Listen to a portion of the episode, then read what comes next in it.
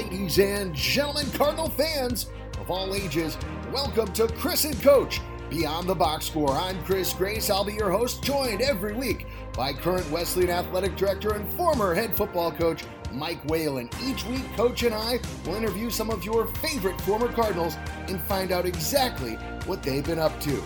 Without further ado, it's time to check in with the coach, Mike Whalen.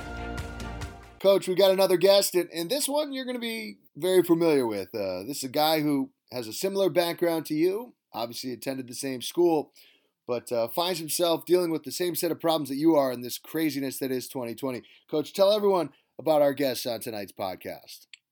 So tonight we have uh, Drew Marrochello, uh, the uh, athletic director for Boston University, former football player at Wesleyan University, former college coach at uh, both RPI and the Union, um, and again worked his way into athletic administration off of coaching, and became the deputy AD at Boston University, and then seven years ago became the uh, AD at Boston University. He's done a fantastic job. He's a close friend, mentor, and uh, didn't know him.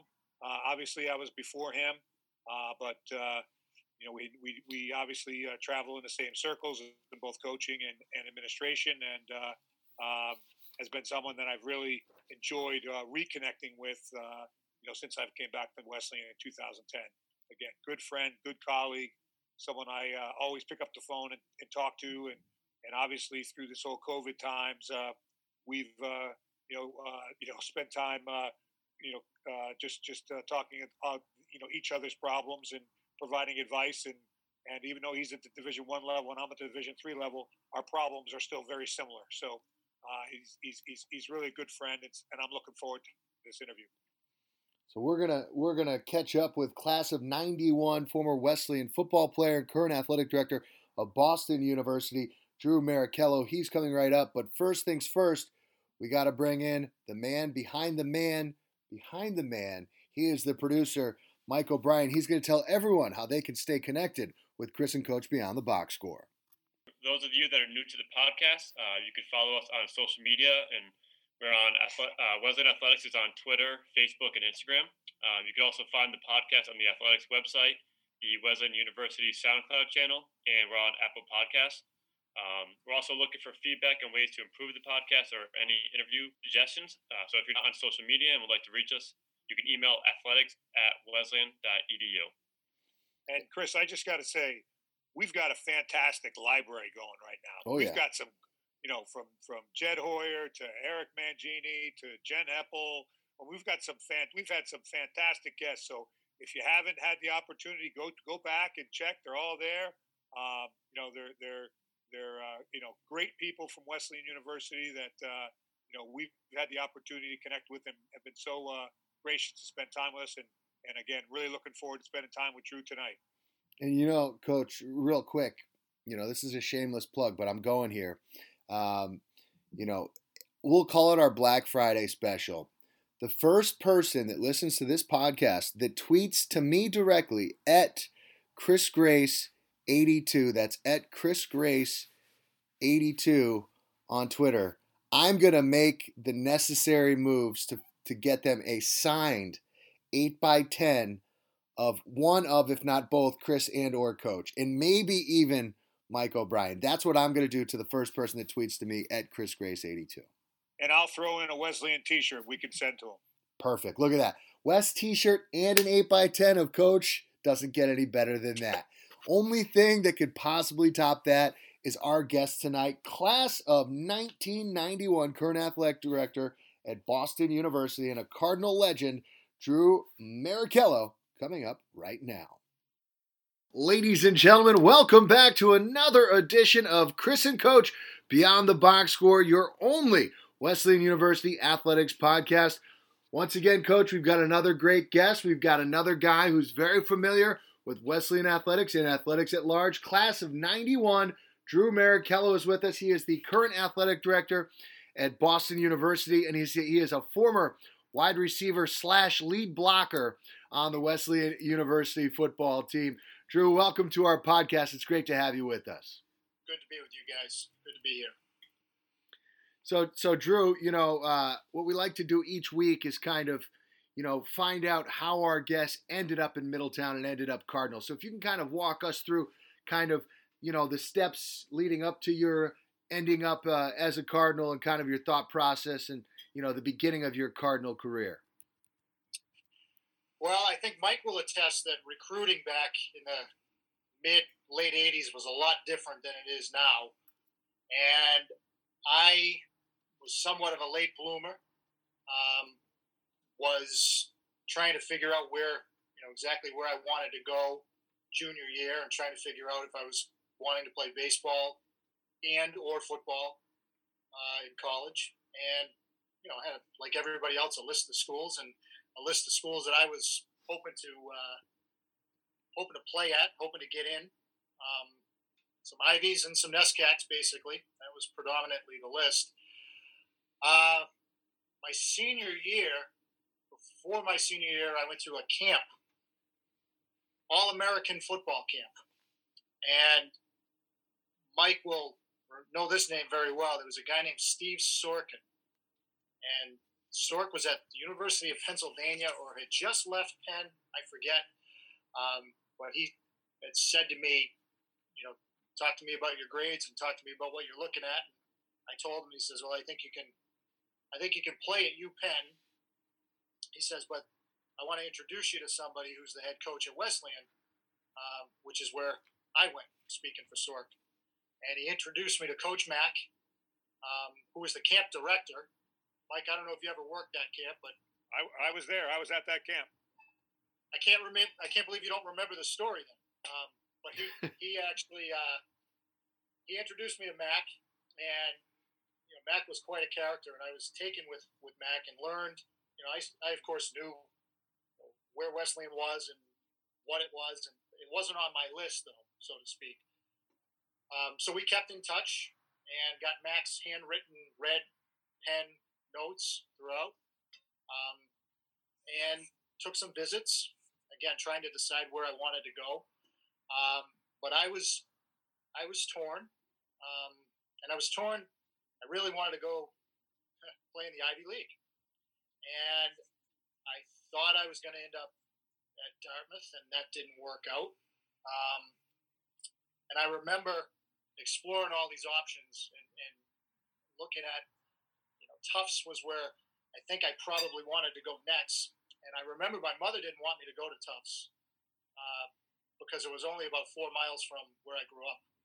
And she wanted me to have a little bit more uh, of a breadth of an experience, um, not just in the circle of where I where I grew up in the, in the Boston area. Um, but I, I I can't say that I was, hey, I'm all sold on Wesleyan, and um, I was still deliberating. I was thinking about going to prep school, and played for a baseball coach who was an old, crusty baseball coach in high school. Wonderful guy. Uh, and at the same time, he was a tough character. And he had sent uh, two of his kids to Dartmouth and two of his kids to Amherst. And all four, I believe, went to Exeter. And that's where I was kind of looking at. And I remember saying to him, Coach, I, you know, I want to, I want to look at the prep route because I want to go a different route. And uh, he said to me, and he, he, set me up perfectly. He said, uh, "Tell me again where your mother went to school." And I said, uh, "She went. She just finished recently as a night student." And he said, and tell me again where your father went to school. And I said, uh, Somerville High. That's it. And he said, and so they, they, your mother went back to school late in life, or you know, relatively late in life, not out of high school, and your father didn't go. Um, and Wesleyan is giving you no financial aid, right? I said, no, coach. It's actually a really, it's a pretty good package that they're putting together. And he said, and you're going to tell them no? and he walked away from me. And that just kind of hit me right between the eyes of, you know, they wanted me, Coach Mack wanted me to come, and I'm I'm looking at a school saying I'm I'm, I'm not going to go there, and I, I said no, that that just made up my mind right there. It was kind of a, an epiphany. Decided to go. Um, Coach Mack Wales, you'll remember the situation better than I do. I don't remember dates. I just remember getting a note that Coach Mack, sometime in June, was not back. Um, it was late, you know, May, June, and we had already committed, and you're going, and then you find out that there's a new coach coming. Um, again, it was a different time, right? It was a different time. People didn't didn't kind of revoke their commitments and so forth, and you know, we were we didn't know much of the situation, but I knew that I was going to go play for a guy who um, who didn't recruit me, um, and I had never heard of, and that was they just hired Kevin Spencer, who was a who was a, a coach at Ithaca College at the time. That's how I ended up there. Um, I loved everything about Coach Spencer. He became um, one of the most influential people in my life. We were very close. Uh, Chris, you joked as we were coming on the air about lead blocker. The only thing I changed is we did run this godforsaken offense for two years. That uh, I think I think he would change it too because we didn't throw the ball a heck of a lot but ended up playing and having a great, rewarding experience. Um, you know, playing for coach and and uh, you know, I still feel I still feel very strongly uh, that Coach Mack and I know the guys who played for him just thought the world of him. Um, but I, I, still feel very, very strongly about the influence he had over me, even though I didn't play one down for him. Um, because I just think about the different path that, um, you know, the different path that my life would have taken had this guy not started the recruiting process at All American Football Camp. And I know that there's been this scholarship that's been endowed in his name, and um, you know, I, I feel strongly about those endeavors anyway.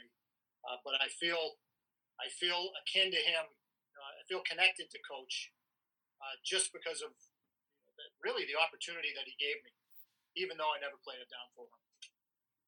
Yeah, that really uh, you know, I think it speaks volumes of, of the impact that, that Coach Mack had on on uh, you know everyone that came and played for him. I mean, uh, you know, were you were you the way you described the the recruiting process was was spot on, Drew, in terms of the handwritten notes, the you know, just the uh, you know walking to the cottage and and having the opportunity to, to meet him and the other you know Costi and the other guys on the staff and you know, it was just it was unique. There was there was it was very different than going to Williams or Amherst or you know Ivy League schools and and uh, you know I mean Mack had such a profound uh, influence on all of us.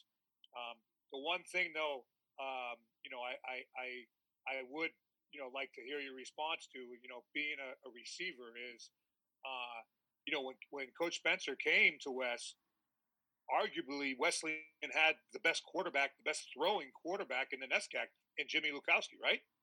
I don't think it was arguably, to be honest. I, um, Jimmy was a, a unique talent, uh, great baseball player, great football player. He could have absolutely played up a level. He was a junior when I was a freshman, um, and we're still in touch to this day, as I know you are too, Mike. Um, but I would say that coach ran an offense that he was familiar with, and I'm not putting words in his mouth. He probably would have done something different um, if he could do it all over again. But I remember, uh, you know, I, I was, I, was, I think, second on the depth chart as a, you know, the first day of camp, and I was running with the second team, which I thought was kind of, you know, was, was good as a freshman. Um, and I remember some somebody didn't run in for the for the first string, and I took the spot. Just said, "Well, I'm hopping in." I hopped in the huddle, and uh, I made a catch.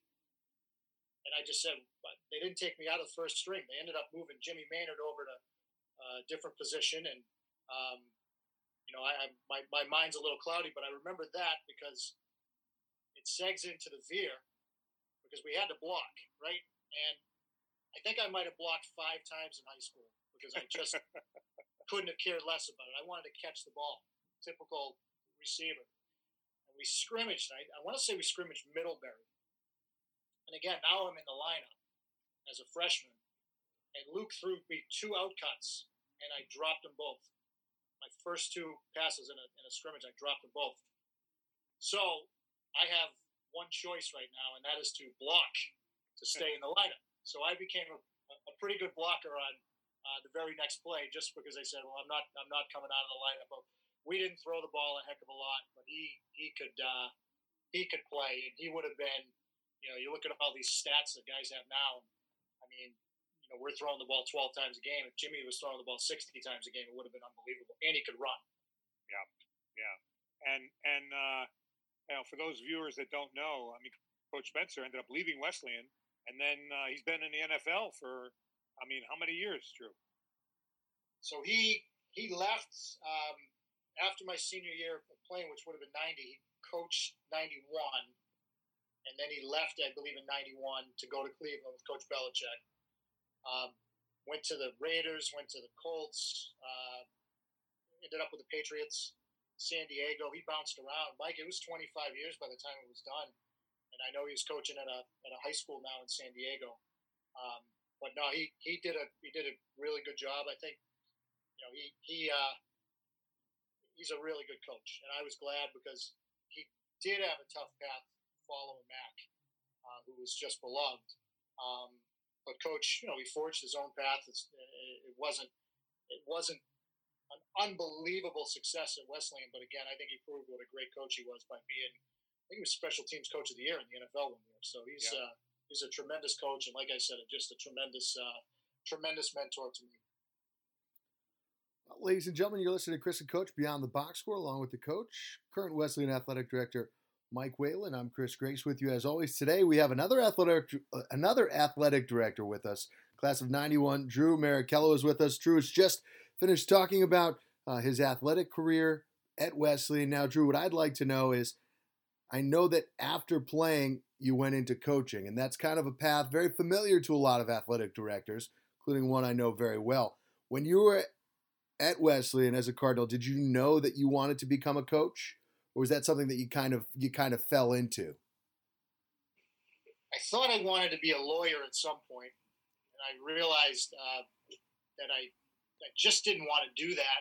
And, and it wasn't about the law profession, um, but I remember a guy coming back, one of the alums, and you know, he was probably 26, 27 years old, and I can't remember if he was working in a law firm or working Wall Street, and uh, he was making a lot of money he was miserable, and just I remember this vividly, and I remember who it was. I'm not going to unveil him, but he was just miserable about you know his job, and I, I just remember saying I, I want to do something that uh, that I want to do, and I remember having a conversation with uh, Coach Costi about it, and you know Coach Costi, I remember he said, uh, Mike, you, you remember his sage advice, right? He he said something about don't worry about the money just you could eat hot dogs and spaghetti for dinner and, and buy cheap beer and that's how you'll get by.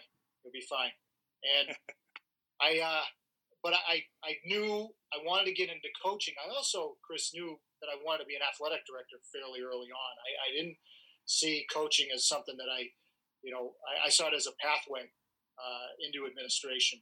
Um, so that's that's how i you know that's how i basically you know, I, I, took a I took a job right out of uh, right out of college at RPI, and it was a typical process of trying to find a job, and, and you're sending out a hundred hundred letters back then, not emails, but a hundred letters saying, "I heard you might have a position. I heard you, uh, you know, maybe you have a GA position," and all these were, you know, they were they they were, uh, you know, kind of a a crapshoot you know, that you you were almost begging for a job, and you knew you weren't weren't going to get anything other than a GA, frankly.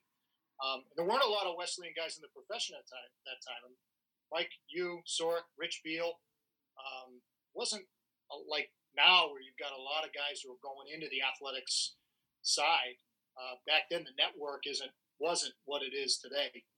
Um, but no, I, I, I, was fortunate to uh, have Coach Spencer, who ended up knowing somebody who knew somebody, and you know that's the way this profession works. And ended up getting an interview, and um, I always laugh because I remember telling my mother that I got a job at RPI, and she was so excited. She says, "How much money are they going to pay you?"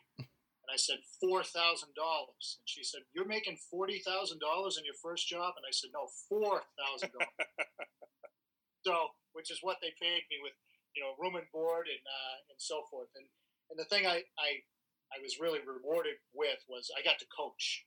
You know, I had all the other, um, you know, all the other menial tasks that had to be done. The Xerox machine, the you know calling in the sandwich orders, taking the van, exchanging the film, all the other things that needed to be done. But I also got to coach a position, which which was great. So I was thrown right into the fire. Coaching guys, I had one guy who was actually older than me in that first position group, but that was uh, that was my first job, and that was you know my, my uh, I didn't apply to anything else other than coaching when I was in when I was in college, and I'm you know kind of proud that I haven't I haven't received that you know the Don Zimmer used to say never got a paycheck outside of baseball, and you know I, I'm my path has been college athletics since 1991.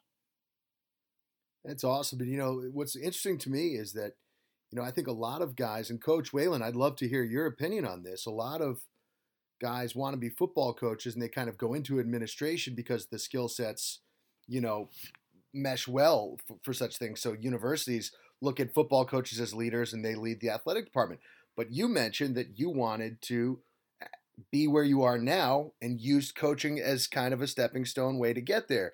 Coach Whalen, I'd love to hear, you know, from your own personal experience, how did you end up, you know, in, in administration and what did you have a similar philosophy or did you kind of uh, look at it in kind of the opposite way? Yeah, no, I, I, I was more geared, geared coaching wise. And, and um, the thing from my perspective was, you know, after being in, in, in the profession for, you know, close to 30 years coaching, um, you know, I, I, I felt like you know, I, I, I wasn't sure if this was something I wanted to do till I was 65 years old, till I could retire, you know, and that's the thing about the division three level is, you know, it's, it's not like you're, you're signing those big contracts, million dollar contracts like the D1 guys have. And, you know, maybe you can retire at 50, 55, you know, start doing some broadcasting, you know, that kind of stuff. You know, you don't have that. Um, and so, and football is a sport that even at the division three level, um, you know, you, uh, you got to win if you don't win in football, you you you know I don't care what level you're at, you know someone's going to be calling for your job, and mm-hmm. that's the way it is. And um, you know, so when you know this this this opportunity at Wesleyan, you know, uh, you know came about, you know, there, you know I had an opportunity to to talk about you know potentially coming here for football and then transitioning to AD and you know that was something that that that appealed to me at that particular time in my life you know i i don't you know i think drew you know, kind of came out feeling like, hey, you know, administration is where I want to be. I came out and, you know, I knew coaching is where I want to be, but I also got the master's at Springfield in athletic administration because I felt like at some point down the road, administration could could become a factor for me, and it ended up doing that. And so for you, Drew, you know, you, talk about wanting to go to administration you talked about your first job at, at RPI, but but tell me about how you got your first break and kind of I mean obviously for the people who listening now, if you're just joining us, Drew is the athletic director at Boston University. We're going to get to that in a second, but Drew, tell us how you kind of evolved and got to where you are today in administration. So I uh, I stayed at RPI for three years. Um, I made five thousand my second year, so that's a pretty hefty raise when you think about it. Twenty percent. Let's right? go. Twenty percent. And they they uh, I, I then moved over to a, an opportunity that was intriguing, uh, which was at Hudson Valley Community College, and it, was intriguing because it was going to let me still coach, and I, I didn't have that out of my system. Um, and I was going to move in as an assistant athletic director, and had a had a real you know good physical plant there, uh, an on-campus ice rink, a 4,400 seat gym. Um, it was a Division three uh, program. It wasn't a junior college per se, but I moved in and it was a small shop, so it, was um, it was. Uh, I had a lot of hands-on administration at that point as a 24 year old kid. Um, the next year, I, I, actually went to Union and jumped over to Union College, coached there for two years. And I'm, you know, people say, well, you know, you're working a couple hours a week. I mean, Mike knows you're working, you're working 40 in one job and 40 in the other. Uh, it's kind of a ridiculous, ridiculous schedule. Um, but I was, I was coaching at Union College and, and um, about the time the AD at, at, Hudson Valley went out on sick leave, and I uh, moved in and had to run the show as a again fairly young kid, and uh, he ends up retiring, and I get the full time gig at this point, which I'm not turning down. And I know, you know, some people would say some of these jobs are dead ends, and I never defined the goodness of a job by the level you're at. To me, it was about athletics. It's you're still about you're, you're involved with the kids, you're still involved with facility projects, you're dealing with personnel, you're dealing with budgets. It's the same job I have now. Just the, the, I always say the comma's in a different place, and you're you're uh, you're learning. It's a great training ground, but it's the same job, you know, and the same problems that Mike has, I have, I had at the two-year level, and it was just a just a great, um, you know, it was a. I wouldn't trade it. I was glad I was there. You're also impacting a lot of kids' lives, um, and we had some success. And at the same time, I decided that I, I you know, I, I, still was a little hungry, and just had an opportunity to move on to uh, to to BU, um, coming in really as the COO, the deputy AD, the number two person, if you will, and and um, again, it was it was exhilarating because the AD at the time really just said to me, "Here, you know, go run it," and he gave me a lot of responsibility, which I'm forever grateful for. Um, and, and when he left, I was fortunate enough to move over one seat, and uh, that was I don't know six years, seven years ago. I've lost track of time, um, but that's really the path. That's 30 years kind of condensed. A lot of twists and turns along the way. Um, I will say this, and, and I've thought about this. Uh, there have been very few times in 30 years that I have said to myself, I wish I was doing something different. You know, very few. And I'm talking maybe 10. So how many how many days is that? And only 10 if you said, maybe I should do something different. That's a that's a high job satisfaction rate that I think most of us have. And these you know, these jobs aren't easy. I tell people all the time they're they're not fun, but they're rewarding. It's, you know, there's a clear difference there. Um, I think they're very different right now. They're different post March than they were pre March. We're, we're dealing with, uh, we're all playing out of position right now. You know, we're, we're doing a lot of things that we weren't classically trained uh, to do within the profession, and it's it's, uh, it's it's about really survival right now. It's a different type of management. So, so Drew, are you saying that in the uh, in the uh, AD manual that your your your predecessor left for you, they didn't leave it. Wasn't a chapter in there on pandemics? Because I know Coach Biddy didn't leave one for me with, with pandemics. Mike, I'm sh- shaking my head. You and I have talked quite a few times during this this whole affair, but I mean, there's just so much that nobody prepared for, nobody could prepare for. We never thought about it. Um, you know, and that's a financial side of things. That's a uh, just crisis management. Um, there's the emotional toll that I don't think anybody was ready for. Um, and that's not just on students, that's on staff. Um, there's the, again, the life changing decisions that you're making. And then there's that, I guess, there's that introspection that you're, that you're going through of, you know, are we doing the right thing? You know, whether you play or don't play, are you doing the right thing? Um, and there's a lot of, uh, a lot of, uh, I, I think people are really short with each other right now uh, across the board. I've seen good you know, friends uh, have some words, have some real solid disagreements, and I think it's just because everybody's kind of worn out. And you know, we don't have it any worse than anybody. Don't get me wrong. I, I, I this is not a, a, a sob story, um, but it's it's been a challenge. That's the bottom line. It's been a challenge, like it has for basically everybody in the world. But it's it's it's college athletic uh, directors are you know, you're you're you're using a different skill set, but you're you know you're really doing something different than than what you uh, what you signed up for. I I am downstairs working in the dungeon and I just cleaned up some of my notes. I always make notes about you know the daily things that I have to do. I cleaned up nine pieces of paper, and every one of them has on there the word COVID.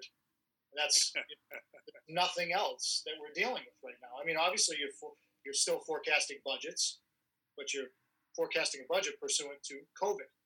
You're still arranging travel. You're still, you know, scheduling, but it's all it's all impacted by by this virus, and that's the way it's going to be for a little bit. I don't see this just. I don't see us getting to a clear point of okay, it's all done. I think there'll be some some remnants of this for a while. Yeah, I mean, obviously, we talked about a lot about this. Uh, Coach and I have, you know, with a lot of our guests this year. It's such a unique year. Now, what, what I'd like to know is, you know, BU is a unique school in the sense that, you know, even at a place like Wesleyan, that, that's not a Division One school, you know, football coach talked about it. The pressures of a football coach are huge. At BU, it's all about the hockey program. I mean, obviously, Boston hockey has a great tradition with the Beanpot and with all the, the great traditional Boston hockey schools. Talk about as someone who didn't, you know, play hockey in college, but you know, and, and who was had a football background, what it was like when you first walked into BU and and you're you're amassed in this just crazy hockey tradition. What that's like on a day to day basis during the winter when you know that's the sole focus. I'm, I'd imagine of the majority of uh, of the the boosters and the people that care most about BU care most about BU hockey. Yeah, now's the time for me to give you kind of my elevator speech to tell you that we got 23 other teams as well, and that right, you know, right. A lot of them are really successful on the national level, and you know, I think Chris, you started this by saying we're kind of unique. You know, we don't have a football team. Right. Got a you know a hockey team uh, that has a tradition that is you know really second to none. Um, but we've got a we've got a lot of other teams that that can make a splash on the national level. Um, and at the same time, hockey's our most visible uh, sport, and a lot of that's due to the history. A lot of that's due to you know just the the, the winning uh, history. A lot of it's due to you know geography. Um, but no, we, we I always tell people that I don't know if you could be the AD at BU if you didn't love hockey, and that's something that you know I grew up. Everybody grows up in the Boston area, you know, knows the game of hockey to some degree. So it's not foreign to me, and and uh, at the same time, um, you know, we it's it's a valuable property, BU hockey. I'm talking about BU men's hockey and BU women's hockey. Um, but no, it wasn't. You know, it wasn't culture shock to me to have to administer that. Uh, I will say that it's a connected group. Um, we've got a fan base that extends years back that uh, cares about BU hockey greatly. Uh, the hockey landscape has changed a little bit over the you know over the years, but you know, certainly we still occupy uh, prime real estate. But we also, I, I would say, I don't make any decisions different for hockey than we do for the other programs. Um, you know, whether that's COVID related or whether that's day to day administration. And and I, I, again, I think they're you know they're they're visible. Um, people know who they are. A lot of them are going to go on to play in the NHL, but but we treat them um, like we treat every other one of our you know 575 athletes, and and I'm proud of that uh, as well. So I think we run you know we run the hockey program like it's part of the department. It's not a separate entity. Entity. It's um, you know they go to the same meetings. Uh, the kids have the same responsibilities, the same expectations for them. So it's it's not a sidecar at all. It's part of the part of the fabric of not just the department, but of the of the university. I think that's the way to run it. And I think you know, you look back, um, you look back at your own experience, you know, as part of the department, and there are certain expectations. It doesn't matter what sport you're playing. Um, you know, you're going to go to class. Uh, you're going to be a good citizen, and you know, we, we have we have a million meetings that we expect our kids to be at. Sometimes too many, but there's no free passes for any of our sports. Um, no matter what your, you know, no matter what your uh, your, your level of professional aspiration may be. Drew, we, we've we've talked a lot about um, you know at different times uh, either I'm running a search and I'm calling you to ask you questions, whether it's not so much necessarily about candidates, but uh, just could be about kind of what you look for and you know in a certain sport, you know, and and and vice versa. And um, you know, I know we both share that sentiment of um, you know, we're we're we're very we, we approach we approach hiring coaches much like we do recruiting. Like it's it's it's not just posting the job and see who applies. It's like you got to go out, you got to find, you know, applicants that you think are going to be impactful in your program. And and I know you've done that. So talk to us about some of those some of those hires that you've brought to BU and the success they've had. I'll talk generically just about the hiring process, and I, I think so many words and you know ideals are, are, are cliche, but I don't think the word fit is is overrated. Um, I think it's important that when we're going to hire somebody, that they they not only fit with the mission of the institution, with the institutional uh, ideal, but they have to fit with the people in the department. It's kind of a puzzle, and you know you're creating combustible situations if if people are going to come in and, and know they're they're going to be different than what you're expecting, and they're going to think they're going to run their own uh, their own um, ship. Um, we'll use our coaches extensively in the in the search, and I remember uh, we had one coach who I won't give up their identity, but I used him to hire uh, the to, to help hire, and I said to him, "You're not going to make this call, but I will allow you to tell me if you don't like somebody and don't think they fit. And if you tell me that, we won't hire them because it's important to me that you two can coexist and can can run essentially one program, they share a facility and you know, share a lot of uh, resources and um, kind of you know share a common uh, share a common bond. And I I thought it was important enough to find out um, what what he had to say. We ended up hiring her, and it was based on the fact that he said this is this is a wonderful fit. Um, again, my call, but I'm gonna I'm gonna seek that input. Um, we had a we had a, a, search a couple years ago that I remember uh, very well, uh, and I the guy's resume was unbelievable it was the best resume we had by far and away, and it was long and, and just just volumes of accomplishments. And everybody told me this guy's great, this guy's great. And I remember thinking to myself, I just don't see this fit right now. But I'm hearing from everybody else. I remember calling our basketball coach the next morning, and I said, Joe, help me out here. I said, uh, I'm just not seeing that this is a good a good fit, and maybe I'm just missing it. And he said, No way. He said, just not going to work. And that was the end of it. You know, and, and I, I basically confirmed my gut. Uh, but I'll use the, those existing puzzle pieces to find out is this what we're looking for? Because the coaches, they you know they don't have a, a, a separate culture. There might be a subculture, but they know what we they know what we're driving for. They know what we want. They know um, what it's like to, to coach these student athletes and somebody from the outside um, you know is pro- sometimes best judged by the by the coach but we've we've made some hires i think that there's uh, one of the things about bu that is unique is that we've had some coaches who've stayed for a long time and that doesn't happen at the division one as you guys know um, you know we're talking about 30 years at times our women's soccer coaches She's in year, I believe, 26. Our field hockey's in year 30 something. I've been here a while. Our men's soccer coach just retired uh, after you know close to 40 years, um, and our men's basketball coach has been here for 10. And we, you know, these are these are things that are good because I think they find a place and they say, "Look, I've got a good job. It's a good level.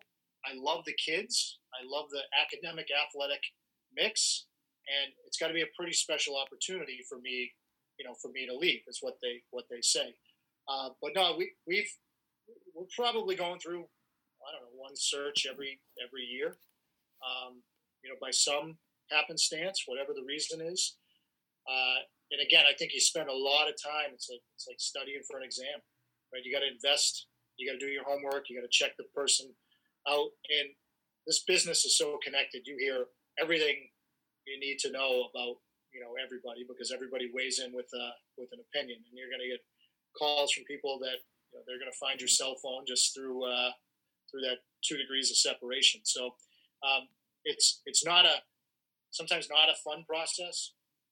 Um, we try not to rush it too. I will I will say that. I think um, sometimes you you uh, try to get somebody to hit that recruiting, you know that that that recruiting period that's going to start, or you you try to get somebody in as a quick replacement. And I just think it's it's too valuable of a hire to rush it. And I heard a president years ago they said you got to have your you know you got to have your basketball coach hired. And he says, uh, I don't think we're going to drift into the Eastern Seaboard if we don't have our basketball coach hired in three days. So, you know, it, it's pretty methodical, um, but it, it, it, you know, you, you do have to take your you do have to take your time. Um, otherwise, you're going to end up with a bad fit. And look, I, it's just my opinion. You see some of these coaches who, let's face it, you win a job, you win a game as a 15 seed in the basketball tournament. Everybody falls in love with that coach, and they win another game. And what happens? They get a job that's better, you know, triples their pay, and they take the job, and you know they're they're out of coach, they're out of that job three years later. And someone says, "What happened?" what happened is they, they won two games and they got hired for a job they probably shouldn't have got hired for. And again, that's not my judgment. It's just more of my comment that it's got to be more than two games that you're hiring somebody based on. So I got a, I got a question for you, Drew. Just just out of curiosity, as someone who who competed in the Little Three and someone who's been around the Beanpot, um, you know, the Beanpot is one of those things that like people who aren't from really the greater Boston area aren't that familiar with, but it's a huge deal to all of those schools. Can you kind of talk about and describe what that you know that weekend is like, what that's like when the Beanpot is going on, and and you know what it's like for all the schools and how important it is, and how it kind of parallels the Little Three? Yeah, it's it's tough to explain to the outsider, right? That's the, the best way to put it. That it's uh, it's two hockey games in February, go back you know over 50 years, and it's it's all the schools that are essentially within walking distance um, with each other to each other, and you know I think it started on a whim, but it grew into this really really uh, important and historic event. I want to say Sports Illustrated had it as one of their top ten best college events um, at one point, and you know there was a point where everybody on the team so say there were 100 guys on four teams there were probably 95 guys from New England on those teams. And so it became this great gathering spot that you'd go see your high school, you know, kid who played on your high school team, or you'd go with your high school buddies, and you know, everybody had gone to the Beanpot at some point in uh, in their in their life growing up, and it it is important. I mean, it doesn't matter what your record is; it doesn't you know matter uh, at all. It's it's it's a real important uh, uh game and guys want to win it, um, you know, like a regular tournament. I will say that I've seen it kind of change over the years. Um, we've had we've had some times that the attendance wasn't wasn't what it used to be. Of course, it you know used to be in the old Boston Garden. Um, you know, in times that we've said, hey, if people, what do they think of the Beanpot? Um, the last couple years has been pretty special, and I think that you know, there's a lot of changes, right? You gotta you gotta look at something. It can't be the way it was 50 years ago, 60 years ago. It evolves, it changes. Um, of course, it's on TV. You know, it's on uh, high definition NESN, and they do a wonderful job. Um, but I think we've had, you know, we've had uh, the last couple years. It's been a special event, and special events. I always say to our staff, I don't have to see an event; I can hear it. And so when you walk into a building and you're you know you're underneath and you can hear just how raucous the crowd is. It doesn't matter how many people are there. And again, it's been the last couple years have been really good. Last year we lost a heartbreaker um, in overtime, and I won't comment on officials uh, and, and talk about bad calls, but I'll just say that we lost in overtime, and we uh, at the same time we were so upset at the end of it because our, again, it was exhilarating to see that our kids really wanted to win it, no matter where they're from, because it's not that 95 guys from New England anymore. It's guys from all over the world, and whether it's Texas, Arizona, or Finland, you know, you're not dealing with guys from, you know, necessarily Medford and uh, Arlington and, and, and so forth. It's it's it's a pretty uh, it's a pretty scattered group, but but Chris, it's a it's a special event. It's tough to explain to others if they haven't experienced it. And I feel the same way about the Little Three. You know, people have said that for years. Well, it's only you know you're playing two other teams. Tough to tough to explain to the unconverted, right? No question about it. And and uh, so, Drew, does it does it do, do you always like in the first round? Does it rotate who you play, or is it you always? How, how does that work? No, it rotates. It, uh, it, it's just based on a pure uh, rotation, and that that's it. it. What we've had a lot of discussion about, which isn't you know fancy or anything, is who actually gets that second game.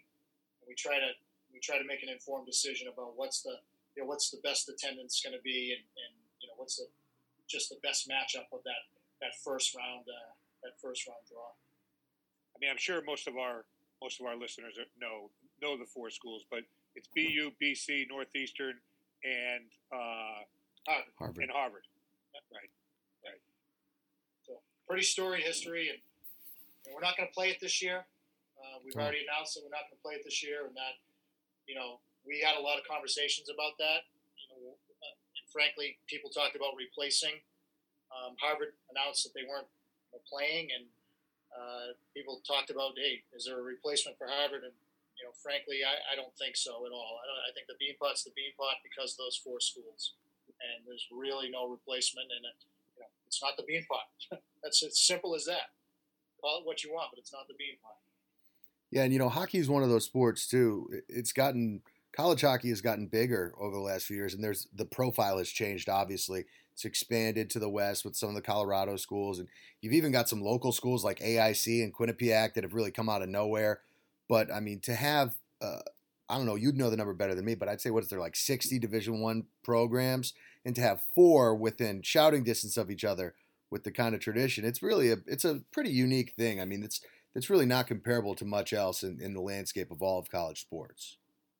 No, I would agree. I would agree. And, and, and Chris, your your point about uh, hockey, you know, kind of the landscape changing and schools that can compete. I mean, it, there's a relatively small amount of schools, right around the 60 mark, where basketball's got 350 at the Division One level, and in hockey, everyone feels that they've got a chance to kind of shine a light on their institution. And schools that have uh, schools have invested money in their hockey program. They've built magnificent facilities. They've paid coaches, and again, it's it's changed. It's it's it's prolific across the country, and you know the pockets are different than they than they were even ten years ago of, of you know where the talent is. But again, the Beanpot is uh, is special, and when we resume in 2022, it'll be uh, it'll be special again. Very good. Everyone joining us, we are talking to Class of 91. Drew Marrochello is joining us. He is the athletic director at Boston University. We got two ADs with us. We've got a silent producer and we've got an annoying host. A perfect connection for everyone listening at home to Chris and Coach beyond the box score. Um, you know, Drew, we're gonna we're gonna get close to wrapping this up, but before we do, we like to ask, you know, all of our guests, um, you know, kind of talk about if you were to go back and what you know now, what you would tell some of the the current student athletes at Wesley, and something that maybe you didn't know back in the early 90s that you know now if you were to go back and kind of do it all over again? Something I would tell them. I don't, I don't know if it's something I didn't know then, but I, I would tell I would tell folks don't chase a job for money. Um, I've seen too many people try to make career choices too early on uh, in their on their career path just because of money, and I think it's impacted their ultimate path and probably their path to uh, uh, to, to success. Um, one of the things that I've seen, and I actually this is not an original thought. I got it from uh, Coach Belichick. I had written him a letter when I was a senior in college and he was with Cleveland. He had just gotten the job um, after being the Giants DC, and uh, he wrote me back, and I was seeking advice, and he basically told me all these opportunities are precious because they're limited, and I, I think that you know if you're if you're looking at getting into college athletics, there's a finite amount of of jobs. You know, you can you can work somewhere else that you know they're going to bring in 30,000 jobs into a city. That that's not the way college athletics works. You know, there's one AD at Wesleyan, right? So the associate ADs and people on a senior staff, but you're not talking about a lot of opportunities, and those opportunities are limited. And I think people, you know, they sometimes feel that, hey, if I'm not, you know, about this, this school that everybody's heard of, and if I'm not playing on TV every week, that it's not an important job, and that's just not true. It's these jobs are, are they're precious, they're special, um, and they're all impactful in their own way. And I, I feel that way about uh, about really every role within college athletics. But they're you know, it's not an easy it's not an easy route. But I think people uh, people need to realize just how limited they are and how how, how special that the uh, the opportunities are when you get one. You got to take advantage of it. And Drew, I think you know we we um, we always ask our guests, you know, just in terms of uh, you know the things, you know, how Wesleyan prepared you and what you learned at Wesleyan. You know, obviously, there's no athletic administration major, there's no PE at Wesleyan, but you know the liberal arts education. Talk about you know how you know what you learned at Wesleyan and how that prepared you for you know your career and and and and, and the track that you've been on. Mike, I didn't know you were going to ask that question, but I actually think about that a lot. You know, my by myself with my own thoughts, and I've thought about it a lot over the over the years. And I think I've thought about it pursuant to what happens if I went. What would have happened if I went somewhere else? What would what would my path be like? Um, and and more especially, what would I be like? And I think I think we're probably, at least I hope we're all different than we were when we were 19, 20, 21. Um, but I look back at, at um, the things that I learned along the way that helped prepare me. Um, and it's frankly one of the reasons that I'm so fond of the institution is because I am proud of you know what it taught me and what I learned there. And I I think it's made me a better administrator. I think I'm tolerant. Um, I think I understand the differences that exist within people and different opinions. Um, I think I think Wesleyan teaches you to see things differently, um, to be a critical thinker. You know, and, and, when you're you're in administration, you've got to make decisions. Those, sometimes those involve critical thought and it teaches you how to kind of develop a, uh, a thought pattern. And I also think that it, it, it teaches you a world's view, right? I, that's how I kind of look at my experience there. Is that I saw these different cultures that I can't say I was fully prepared for all these, just based on where I grew up, what what the setting was like, um, and it was completely different for me. And I'm so glad I experienced that. I really am so glad that I uh, experienced that because I think it, um, I think it's helped me along the way. Um, it's helped me, you know, not just professionally but personally, and that's why I'm so grateful for, you know, that that experience. It wasn't always easy at all, um, and at the same time, um, tremendously uh, rewarding. And to think think about the things that I learned that that you don't even know you're learning them while you're learning them, right? You look back ten years later and you say that's a it's a pretty special way to uh, to absorb something and, and to uh, to grow from it. Coach, I Sounds think good. I think it's that time, Coach. What do you think? I, I totally agree, Chris. All we're right. we're gonna we're gonna enter the gauntlet. Drew, here's Right. what we're gonna do. We're gonna ask you ten questions. They're all Wesleyan based questions. We just want you to answer with the first thing that comes to your mind. Okay, we don't need you know quicker is better. Just fire them off. Whatever first pops up, just let it go. Okay, sound good? I'm ready. All right, you say that now, but you don't know the questions we're gonna ask. know So that. I'm ready though. If you if you did your prep work, you'd know the questions we were gonna ask. But the, something tells me Coach wants to. Coach, coach is calling the coach is calling the zone defense with the auto lighting out there. He's trying to get There a play go. call in. There you go. All right, here we coach trying to get the timeout. Go ahead, coach. You're up. I'll, I'll start it off. I'll start it off. Softball, softball. We're going softball. Here you go. Favorite professor at Wes? Russ Murphy. Nice. Love Russ. Good How about man. that one? That's a, that's a great one. Love it. I won't ask how many times you took him. Who, who was the most influential person in your life? Mother, father, grandmother. Three way tie. so we know what your first graduation, your, your first job after graduation from Wes was. But what was the first paying job that you had in your life growing up, and what? How old were you? So does a, I guess a paper route. Sure, that counts. That was kind of under the table though, so I don't know if I want to. admit that. I think the Uh, I I think the IRS can only go back so far. seven years that I'd say I'd say that I delivered the Boston Globe was my first uh, my first cash job and my first check job was at Brigham's as the grill coordinator. Nice. The grill coordinator, fantastic. I self self dubbed by the way. of course you were. For, if you were forced to cheer for one, would it be Amherst or Williams? Colby. Good answer. I um I would say I would say Amherst because I coached with the athletic director a long time ago and I would root for him. And we did beat Amherst while I was there. We never beat Williams, so that still still bothers me, so I'm not gonna root for Williams. All right. When you were five years old, what'd you want to be when you grew up? Cowboy. Cowboy. Nice. How about that? That, that's good. You talking like Roger Staubach, or you talking like No, I, I, Roger Staubach is one of my all-time favorites. I wanted to be a cowboy when I was five, like a Wild West cowboy. okay? But I know for a fact that changed when I was six, because in '75 and the Red Sox were in the World Series, and I wanted to be a baseball player from that point on. So All right. What's the single best piece of advice you've received in your life? that I actually took, or just so that I've heard.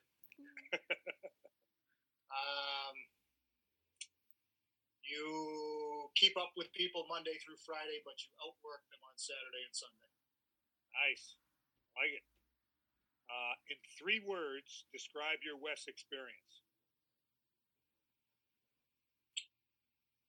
Challenging, enlightening, and rewarding. Nice. What do you miss most about Wesleyan?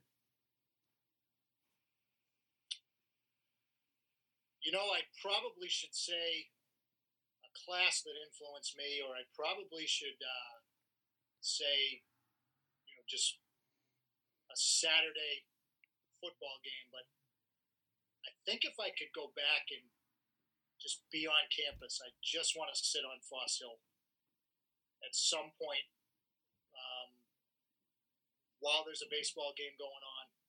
I mean, it was a pretty carefree festive, uh, rewarding time.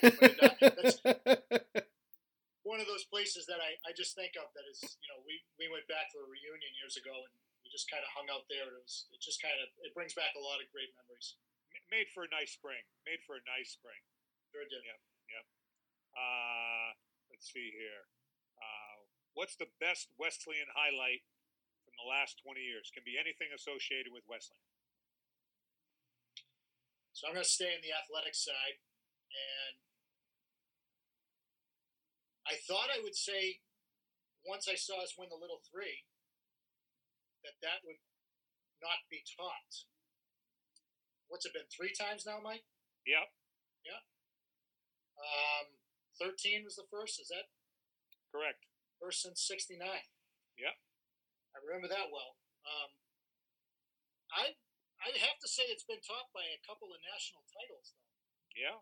which I think just says speaks volumes about you know, where the program is and you know, the direction that it's taken and the leadership uh, at the school and in the department. And I just think that when when Wesleyan can win national championships, that's uh, without sacrificing anything, too. Right? It's not like you hope changed any of uh, the makeup, any of what the school, what the fabric of the school is. You still won. I think that's pretty special. Tough to top.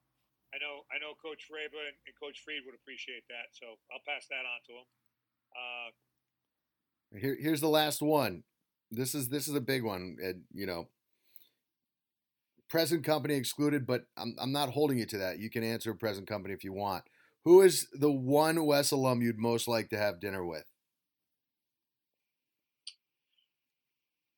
Well, the easy answer would be Coach Belichick. Mike has already promised me that at some point in the future, so I'm gonna back burner that one. I would say Lin Manuel Miranda. Go on. But, but I don't want to talk about Hamilton. I want to talk about Curb and his episode there. Yeah. His, his appearances there because he was great. But I'll actually even go to uh, Joe Dalton, class of 91, who I grew up with. Um, we went to high school and college together. We've been trying to get together for two years for dinner and just haven't made it work. So I might go to Dalton as a default because I think he's That's a that's a great answer because let me tell you, Lin-Manuel has a lot of check marks in this game so far. So Is that right? yeah, so I think Mr. Dalton would appreciate that, getting a little love outside of the box. You have gone through the gauntlet, my friend. You are clear and finished. Made it. All right. Great job. Great job. Coach, you got anything uh, anything for Drew before we wrap this up? No, I think we're good. Well, with that said, we'd like to once again thank our guest today, class of 91, current athletic director at Boston University, and maybe the, gres- the, the best blocking wide receiver in the veer that Wesleyan has ever had. Of course, we're talking about Drew Marrochello. Drew, thank you for being a part of our podcast and all the best in the 2021 season. And, and hopefully, Coach and I can get up there and see the Beanpot when it comes back in 2022. You guys are always welcome. This has been a lot of fun. I appreciate you having me. So thank you. We appreciate you for being on our show. For Drew, for Coach Mike Whalen, and of course for Mike O'Brien. You don't know what he sounds like, but stay tuned. You'll hear his voice at some point. I'm Chris Grace. You've been listening to Chris and Coach Beyond the Box Score, the only official Wesleyan University athletics podcast. Until next time, so long, everybody.